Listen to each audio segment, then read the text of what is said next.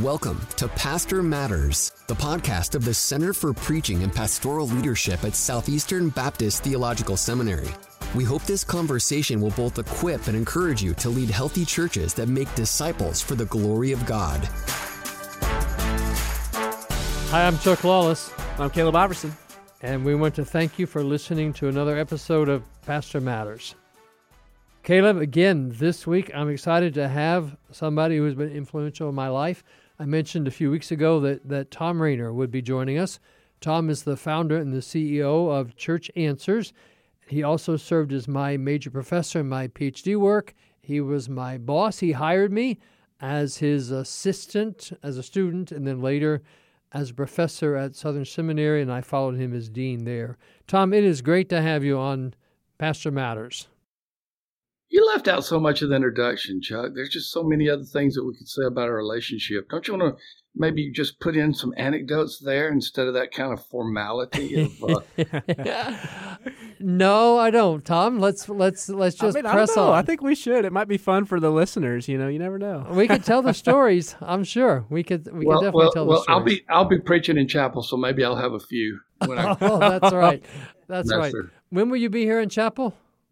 Gosh i don't know okay i think it's i think it's march okay all right when's the last time you were here in chapel it's been it's been two or three years. I, I declined a couple with conflict. I mean, really, really uh, travel conflict. They came back this time, even though I didn't have conflict, and said, "How about these four extra days?" And one on work. Great, great. We look forward to having you here. Well, let's let's start uh, for our listeners, uh, pastors in particular. Introduce us to Church Answers. Give us the background. Give us your heartbeat for this. Uh, I want our folks to know about Church Answers. I'm going to give a long answer, and I know this podcast is not suited for long answers, so we can abbreviate the others. I'm going to give you an answer, Chuck, that you've never heard the full scope of it. Okay. And I, am just, I, I, said, this is an opportunity to just maybe tell a story. So you know, you know the different parts of it, but I'm going to put them together. I was led to Christ by my high school football coach. You know that story, Joe Hendricks. My my high school football coach uh, named Joe Hendrickson was a dynamic influence in my life. Uh, he brought me into his office. He shared the gospel with me. Later that night, I became a believer. I did not go to church after I did not connect with the church after I became a believer. There are many things that were going on in my hometown. My my parents' church had split multiple times, and by the time it had split to its third or fourth time, they weren't even pushing me to to go to church. So I was this believer without a church home. Um, I, I, cannot say that it's anybody's fault but my own, but I, that's that's where I was. I started dating my wife to be Nellie Jo in high school, and then through college. And as we were married, uh, began to get a sense of conviction that maybe now's the time to go to church. Nellie Jo was sure wanting to do so, and in many ways she was waiting on me uh, because she was she was ready to go, and so um, she got pregnant with our first child, Sam, and Sam was born in February of '80. So in 1979, we started looking for a church home. We found a church home, and the contrast between being a Lone Ranger Christian, not connected with the body of Christ, which I had been through a local mm. body of Christ, let me say that, which I had been all of my Christian life, young as it was to that point, and now being in a church was such a stark contrast that I fell in love with the local church. That's just, I, I was just amazed at how incredible the church was. It was not perfect. It had its flaws. It had its people fussing. It had what any church has. But I saw what God was doing in the church to the local believers, for the local believers, and what they were doing for the kingdom through the local church that's the beginning of my passion and my love for the local church. Mm. It hmm. was experiential, but it was truly a, a God type of thing. Now, fast forward. I'm on a fast track in the business world, and even though I'm still relatively young, I'm advancing real fast and making more money than I had. And then God calls me to vocational ministry. I can't. I could give you that story, but it's another time and another testimony. But ultimately, I knew that God was telling me it was time to go to vocational ministry. for me, that meant seminary. Um, back in those days, there just weren't any other choices. Either you went to seminary or you didn't. There was no such thing as uh, the internet. There was no digital components. And so we packed up and got a U-Haul and went to seminary. And I realized about halfway there that I had made a mistake, not on my call, but I had failed to apply for seminary. Or and so I had to get to seminary and finish my application uh, walk it in to the registrar's office and say, please, uh, because it was November and I wanted late November and I wanted to start in January for a J term. And so it worked out. And I was, course, at seminary for six years for my two degrees. During that time, I pastored two churches, typically what you call student churches, but the second one became uh, large enough to pay me full time. And so I became full time there in the Louisville area in J Town and then ultimately pastored two more churches out of seminary. Every time I'm increasing my love for the local church. Every time I'm seeing the flaws and the problems with the local church, but it does not decrease my love at all.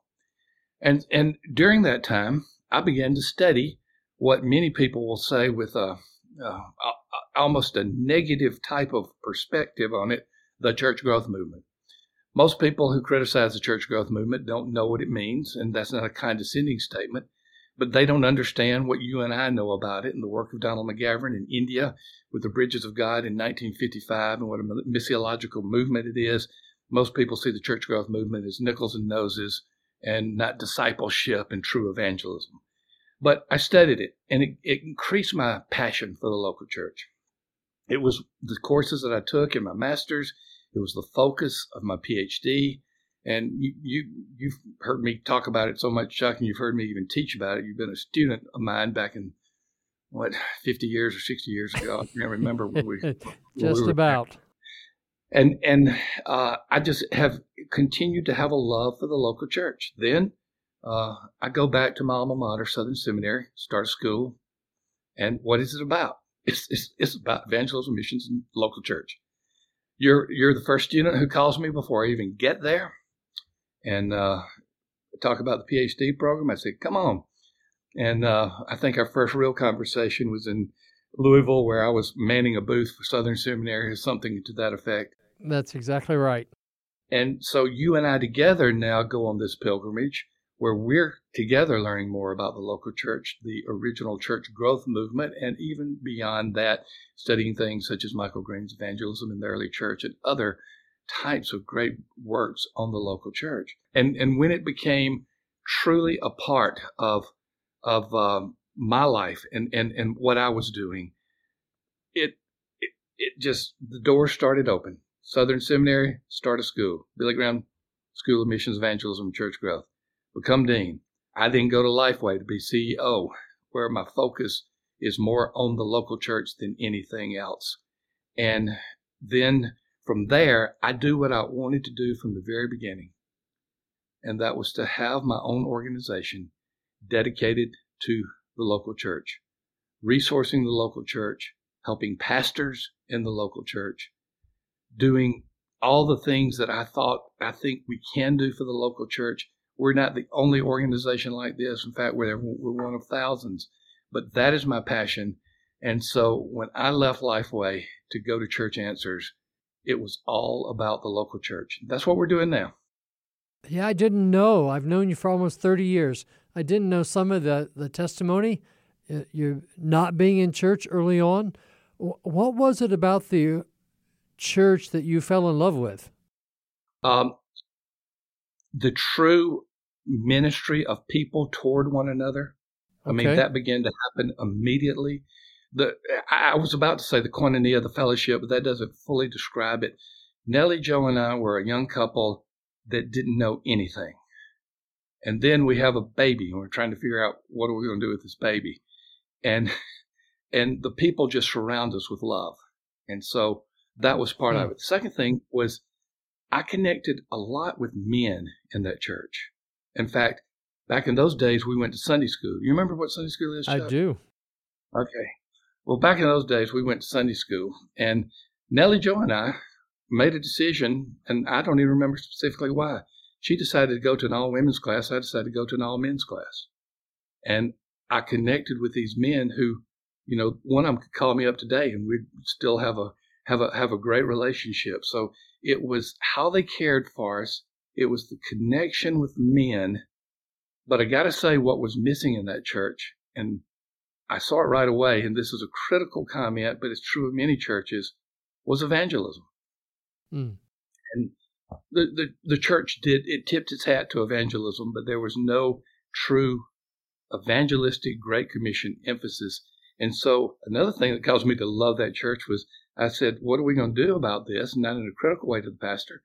Instead of him being defensive, what he did was support me and allowed me to start leading the church in that direction as well. Hmm.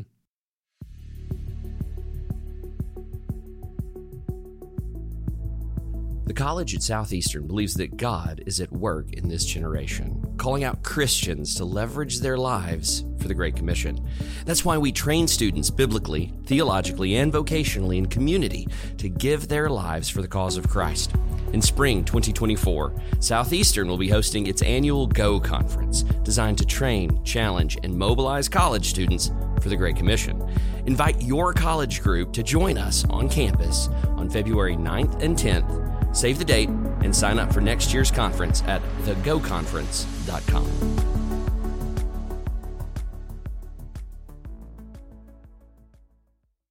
Well, that's a great segue to the to the Hope Initiative. Uh, the Hope Initiative is a is a strategy. It's a it's a it's a tool for leading churches to begin to turn outward to to jumpstart their their evangelistic focus. And so Thom, tell us about Hope Initiative, uh, how you developed that, and give us some details about it. The Hope Initiative was not started at Church Answers as a program to help churches. The Hope Initiative was started in the churches, and Church Answers has become somewhat the megaphone or platform for it. Now, what I mean when I say the Hope Initiative started at Church Answers, I mean at churches, local churches were doing some things evangelistically. One of the things that they were doing evangelistically, if they were bearing fruit, was they were praying evangelistically. They were they they had people who were praying for those who didn't know Christ. They were highly intentional about coupling prayer with evangelism. Another thing that they did is that they had a systematic, ongoing emphasis on evangelism. You combine those two, ongoing and prayer, hmm. with evangelism, and you have a potent Great Commission emphasis. Fewer than 1% of churches in North America have the combination of intentional evangelism to reach the local community, and secondly, something that is ongoing, which we have since de- defined as at least something once a quarter. It could be it could be really ongoing and continuously ongoing. We took those principles. What can we do to help jumpstart evangelism where prayer is coupled with intentional evangelism and then see what God will do? We got it from the churches that were already evangelistic. We learned those hmm. principles from them and we transferred them now to a 30 day emphasis called the Hope Initiative. Now, very few people know more about the Hope Initiative than Chuck Lawless because he's been instrumental. I'm talking to you in the third person. You want me to talk to you in the second person? You've That's been good. instrumental. uh, you, you, you've been you've been instrumental in doing so much of the Hope Initiative and working with churches in it. But it is a 30 day emphasis. Uh, we make it where it is a, not a threatening type of evangelism.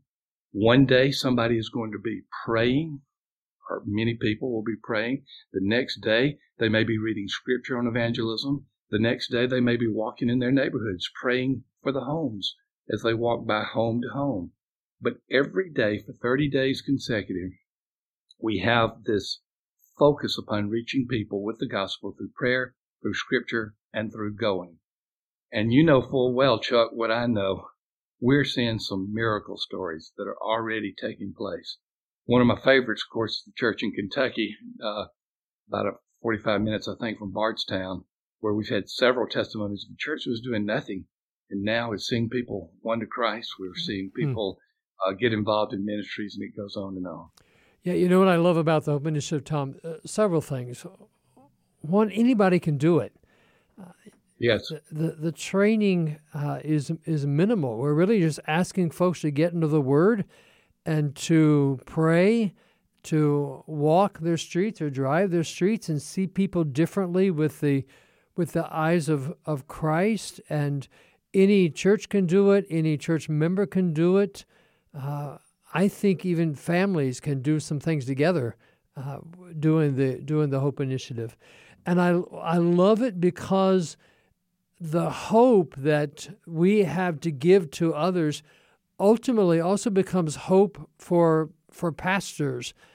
Mm-hmm. because if, if we can get just a group of people and we, we started out by saying we want you to enlist just a few people and and equip them to, to do this. We're beginning to see as you well know we're beginning to see entire churches do the hope initiative now.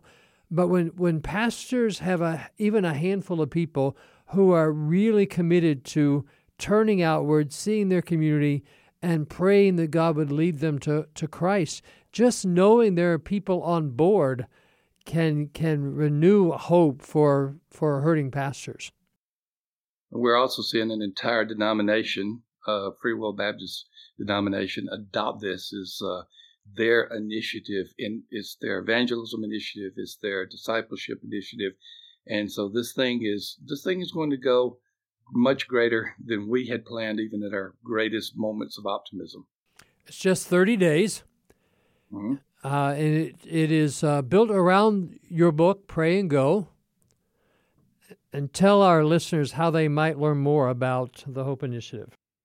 I just go to churchanswers.com. Very simple. And on the homepage, you're going to see at least two major uh, points where you can connect with uh, with the Hope Initiative. So, churchanswers.com for anybody. And I certainly encourage uh, our pastors to to look at this. One of the strongest tools I've I've seen uh, in my 30 years of working with Thom. Thom, let me go in a different direction. You're talking largely to pastors. You work with pastors. Church Answers connects with pastors all over the country and ultimately all over the world. What what one piece of advice would you give to pastors today? It goes back to a book I wrote, and I'm not trying to plug the book, so I'm not going to even name it. But a book I wrote where the first sentence of the book is it is a sin to be good when God has called us to be great. And of course, I'm directly referring to the Great Commission and the Great Commandment. But my point in that statement is anybody can get busy doing good things. The question is, are you doing the best or the greatest things? And pastors, as much as anyone, because of the demands that upon their lives, get so busy doing good things good pastoral care, good home visits, maybe good committee meetings, uh, good sermon preparation, and you just go down the list that it they are so busy doing the good that they eliminate the Great Commission. Mm. And the great one of the great tools of Satan to me is the whisper in our ear, you don't have enough time, you're too busy. And past the, the advice I would have is pastors, don't forget Acts 6 4.